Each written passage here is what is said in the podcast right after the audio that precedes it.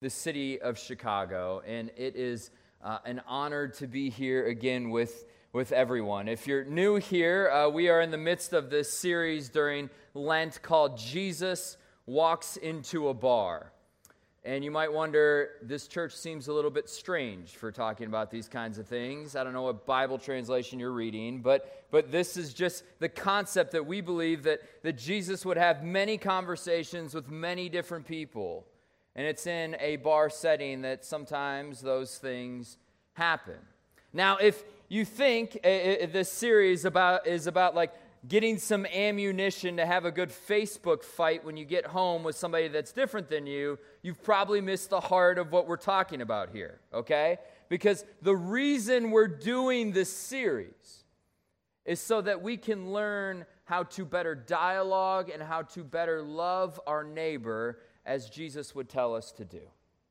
In fact, uh, Pastor Dan last week was sharing this image of how it's important for us to see that love and truth must never separate. In order for us to love someone, we must be truthful in that love.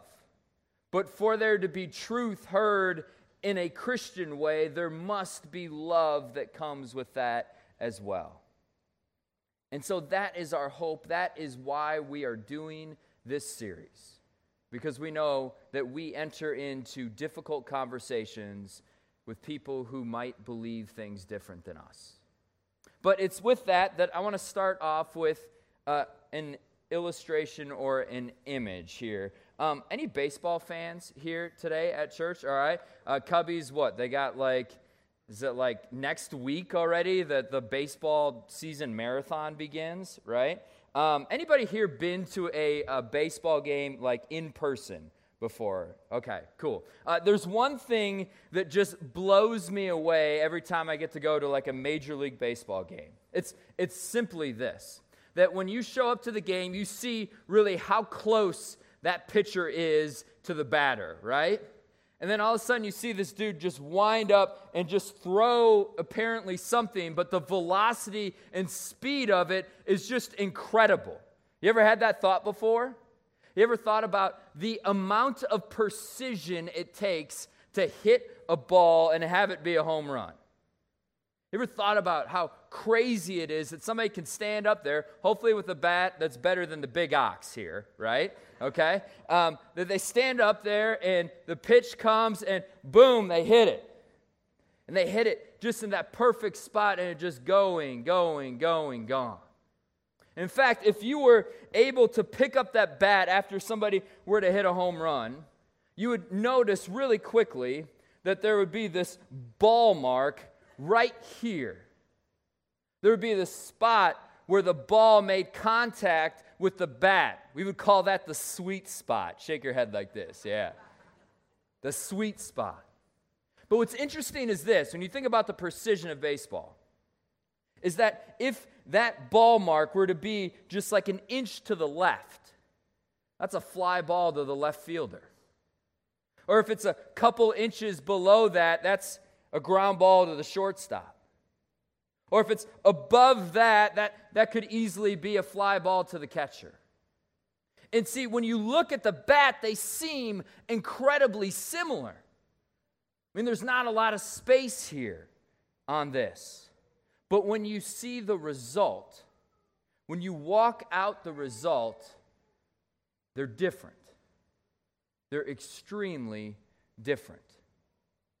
And today I want to hold on to this image for us because we're talking about another religion. A religion that I want to argue first seems somewhat similar to us as Christians. Because we're talking about the religion of Islam.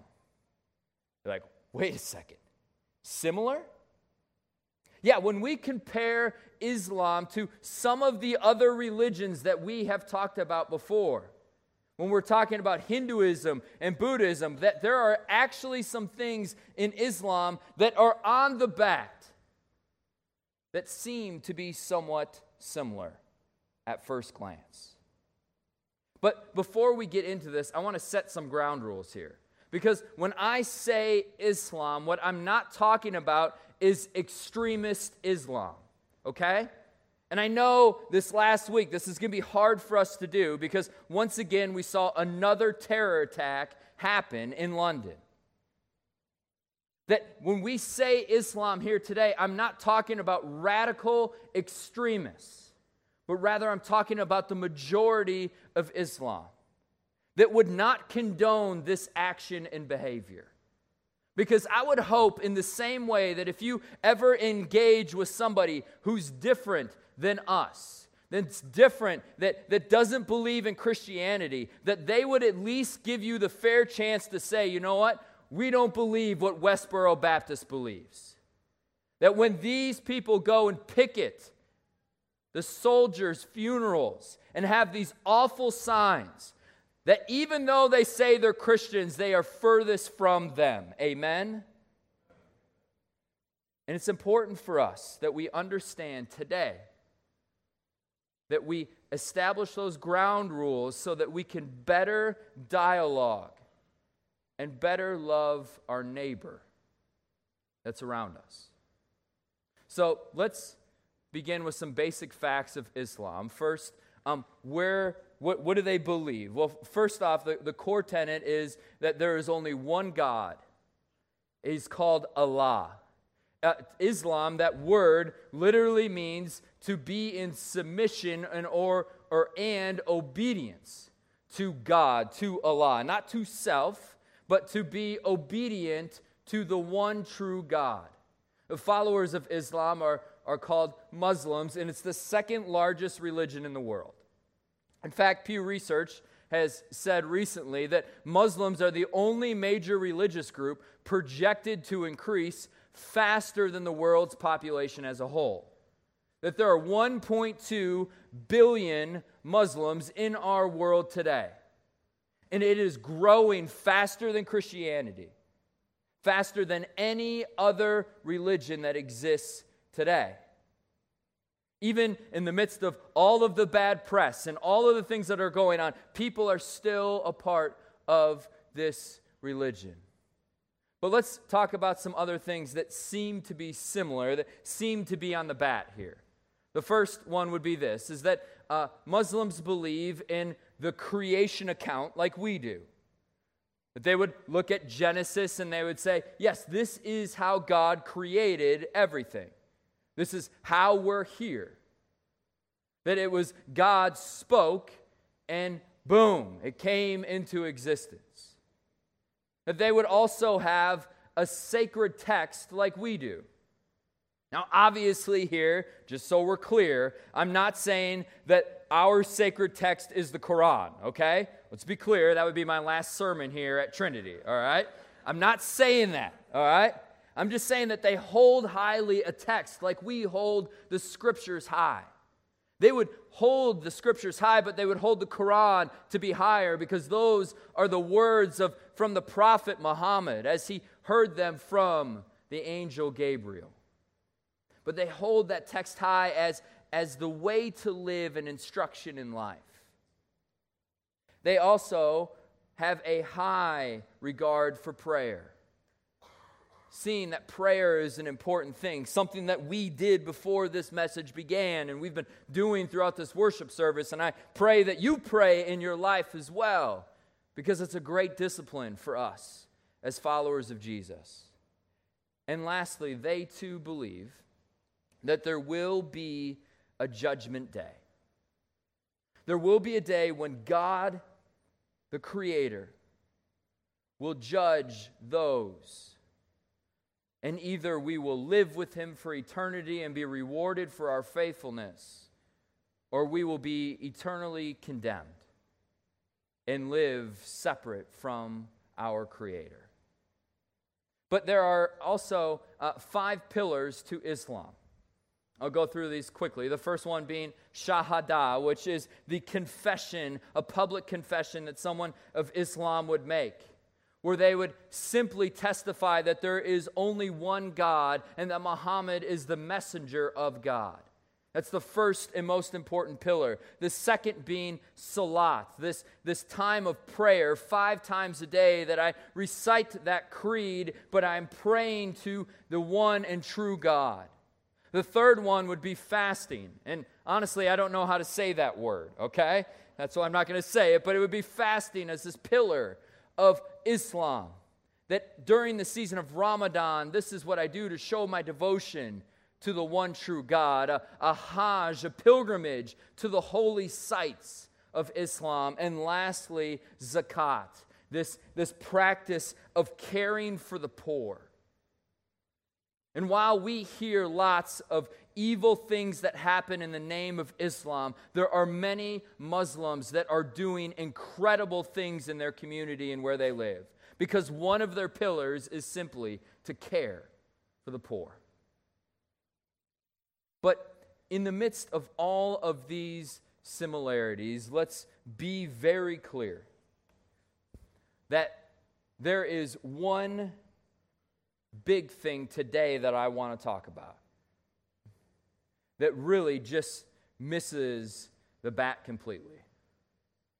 That really is the difference between us and those of Islam. And it's simply this right here Who is God? Who is this one true God? And how do we know that we are good with Him? And how you answer this question reveals much about who you think God is. And it's important for us to be clear. According to Scripture, who does God say that He is? One of our other pastors on staff, uh, uh, Nick Price, he's uh, the site pastor at Trinity Kimberly Way, has done a lot of uh, study in Islam. And he was telling me a story this last week. And uh, it was a story that he was having a conversation with a, a woman who was Muslim. And he was asking uh, basically that question Who is God, and how do you know that you're good with him? And her response was this She said simply that my life is, is like this blank canvas here. And then at the very beginning of my life, it is just white and pure and clean. But the reality is that the world that we live in, that there are many times where I just kind of mess up and I fall short of what God calls me to do. And it's in those moments and times where, where I fall short that, that God puts this black space over my white canvas. And then as life continues, there, there may be times where I forget to pray. That, that day was just kind of a, a busy day. And so there becomes another black space on my white canvas. Or maybe there's a time that I'm disobedient and I, and I don't love my neighbor or care for the poor as I should. And as time goes on, this white space becomes darker and darker and darker. But she said this My only hope is this that I know that there will be things that I do that, that are against what God desires for me to do. But my only hope is that at the very last day, at the day of judgment in my life, that there will be just one little space of white. Because if God sees that space, He will reward me for my faithfulness, and He will give me treasures in heaven. Who is God? And how do we know we're good with Him? Jesus himself would have a conversation with a group of people a really important conversation. In one where he would answer that question Who is God? And how do I know I'm good with him?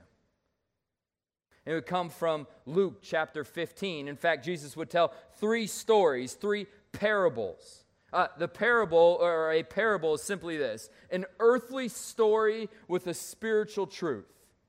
See, Jesus, as he would come into our world, he would teach people by using this method, sharing just a very tangible way to express the spiritual truth of what God is going to do.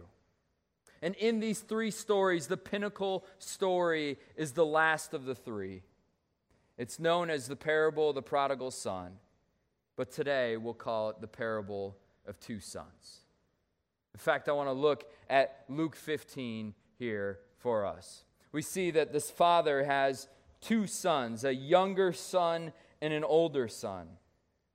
And Jesus tells us that the younger son told his father, I want my share of your estate now before you die.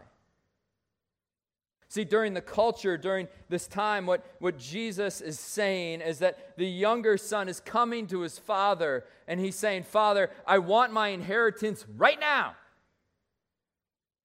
And it's not just a matter of, hey, give me 20 bucks so I can go get some Cheetos from the gas station, right? Which would be a lot of Cheetos now I think about it. But no, it's deeper than this. He's saying, Father, I wish you were dead. Because the only way the son can get the inheritance is if his father were to die. And so the father decides this, he, he, he agrees to this and he divides up his wealth between his sons. And he gives that wealth to his younger son. Jesus continues the story. He says, The younger son leaves the family he says, Peace out. I don't want to do anything more with you and the family. I'm cutting my ties. And he goes to a faraway country. And he squanders that wealth. He does all kinds of things with that wealth. But eventually, he gets to this place of where he realizes that he needs to eat.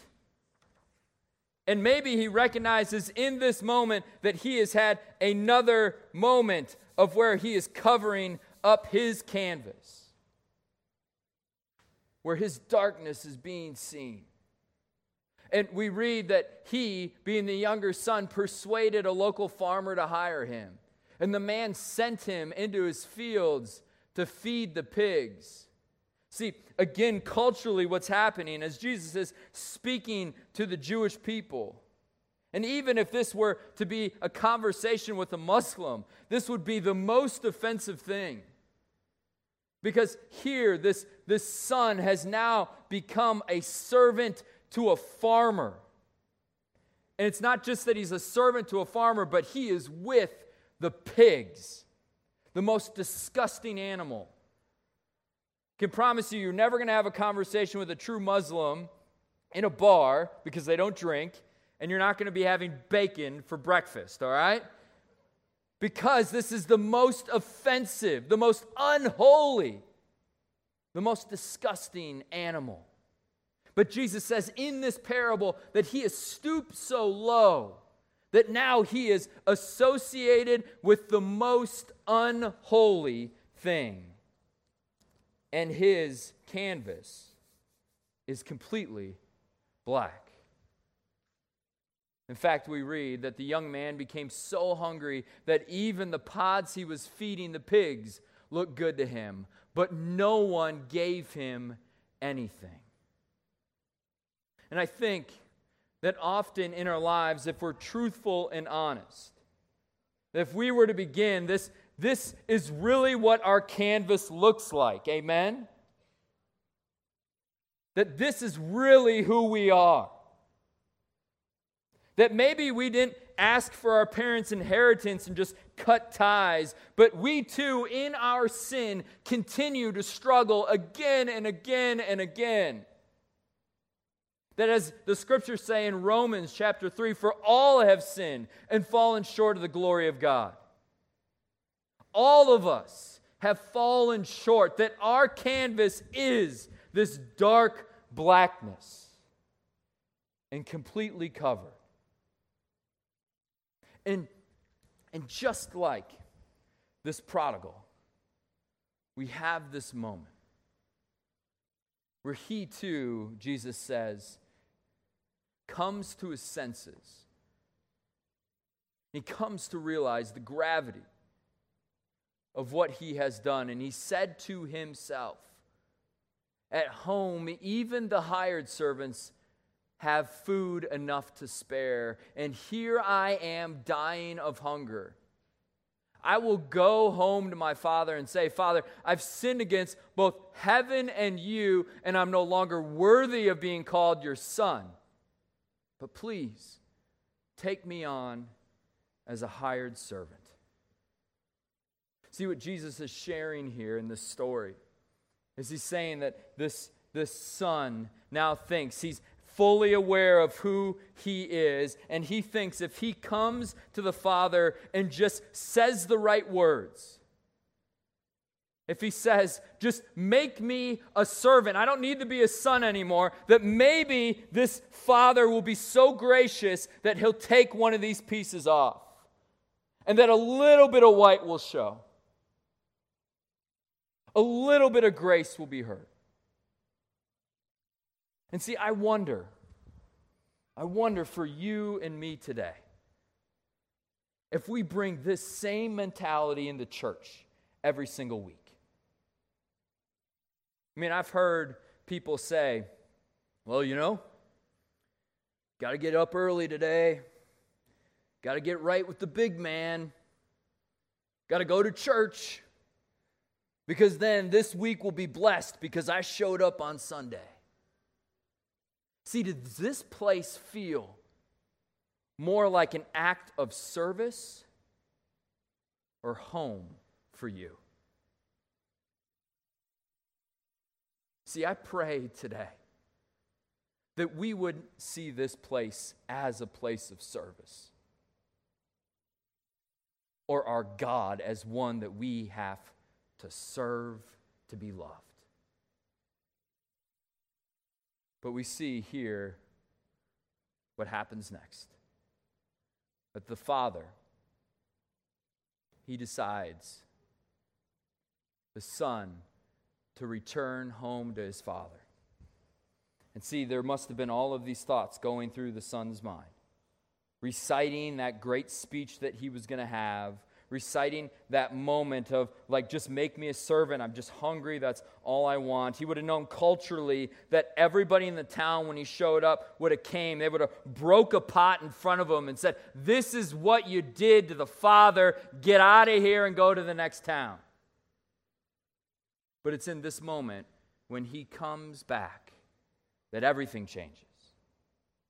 Because Jesus says this that when he returned to his father while he was still a long way off. His father saw him coming. Filled with love and compassion, he ran to his son, embraced him, and kissed him. Do you hear the words here? The father gathered up his robe, right? He started to run, right? A little bit easier with the robe instead of khakis here this morning, right? And the father, this old man, against all cultural norms, he's running to his son. And he gets to his son, he kisses him, he embraces him, and his son has the speech set. It's all ready. He says, Father, I've sinned against both heaven and you, and I'm no longer worthy of being called your son. But the father stops him in that moment. Says, I don't want to hear your plea. But he says these words Quick, bring the finest robe in the house and put it on him. Get a ring on his finger and sandals for his feet, and kill the calf we've been fattening. We must celebrate with the feast, for this son of mine was dead and has now returned. He was lost, eh, but now he is found. So let the party begin. Somebody say, Amen. Somebody say amen. amen. That this is what the Father has done for us. Is that He saw us at a distance and He comes and He robes us. He gives us shoes again. And I love shoes.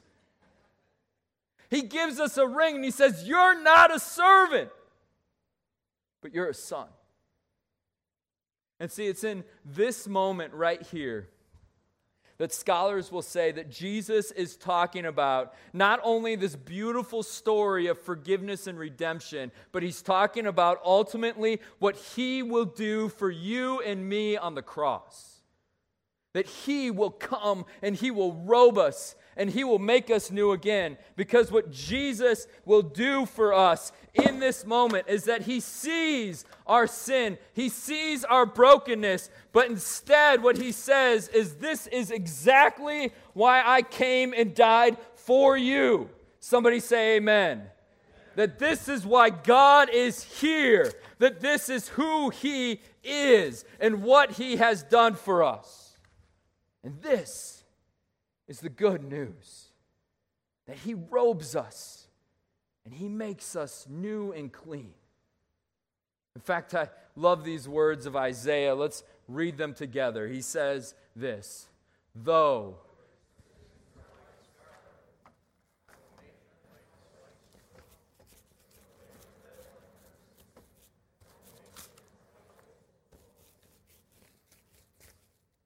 You're done?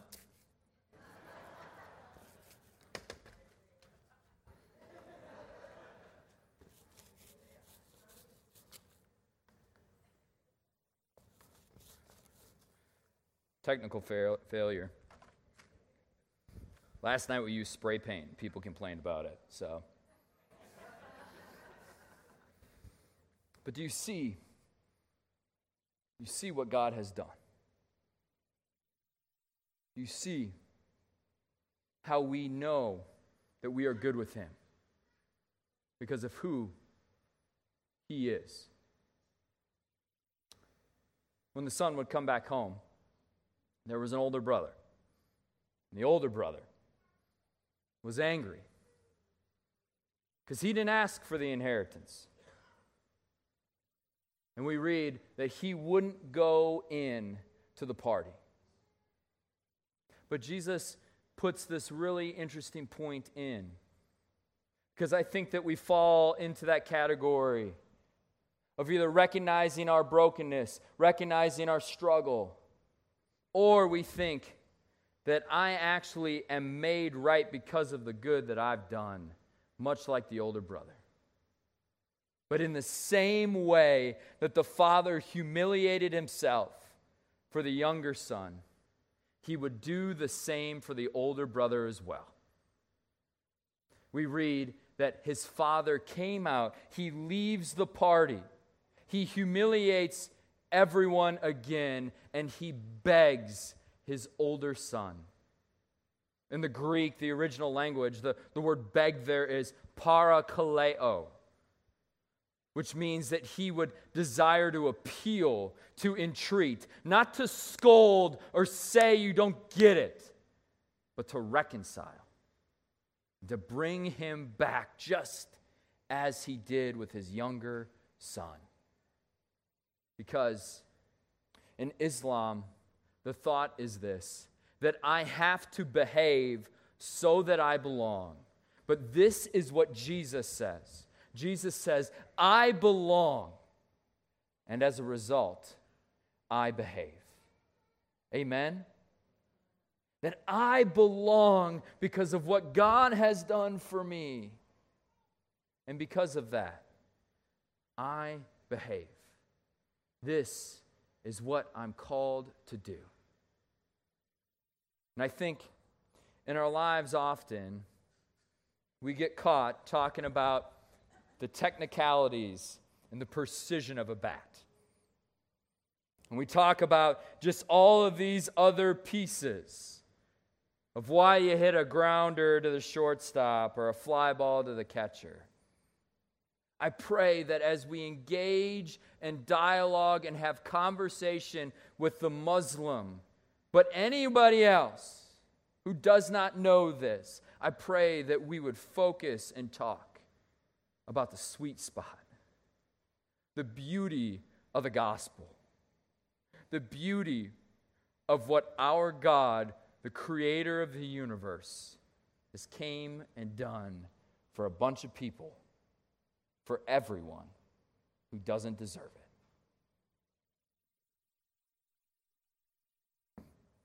Let's pray.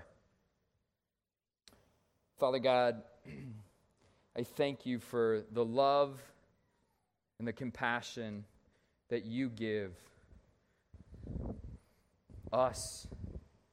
And God, I pray that as we hear once again about your compassion, of who you are, and how we're good with you, God, I pray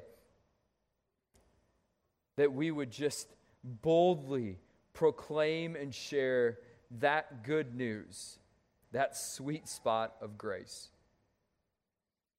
Lord, you're unlike any other being or, or person, Lord. You are above us, and I pray just in thanksgiving for your mercy, but that we would be so bold to share that great news with those around us. It's in Jesus' name that we pray. Amen. Thank you for spending some time in God's Word with us during this message. It was recorded live in worship at Trinity Church in Lisle, Illinois, where God is leading us on our mission to look, live, and love more like Jesus. Would you like to know more about a relationship with Christ? Or more about Trinity, who we are, what we believe, and where and when you might join us in worship or a growth group? Please visit our website at tlc4u.org. That's the letters T, L, C, the number 4, and the letter U.org. May God bless you and yours abundantly through Jesus Christ. Thanks again for listening.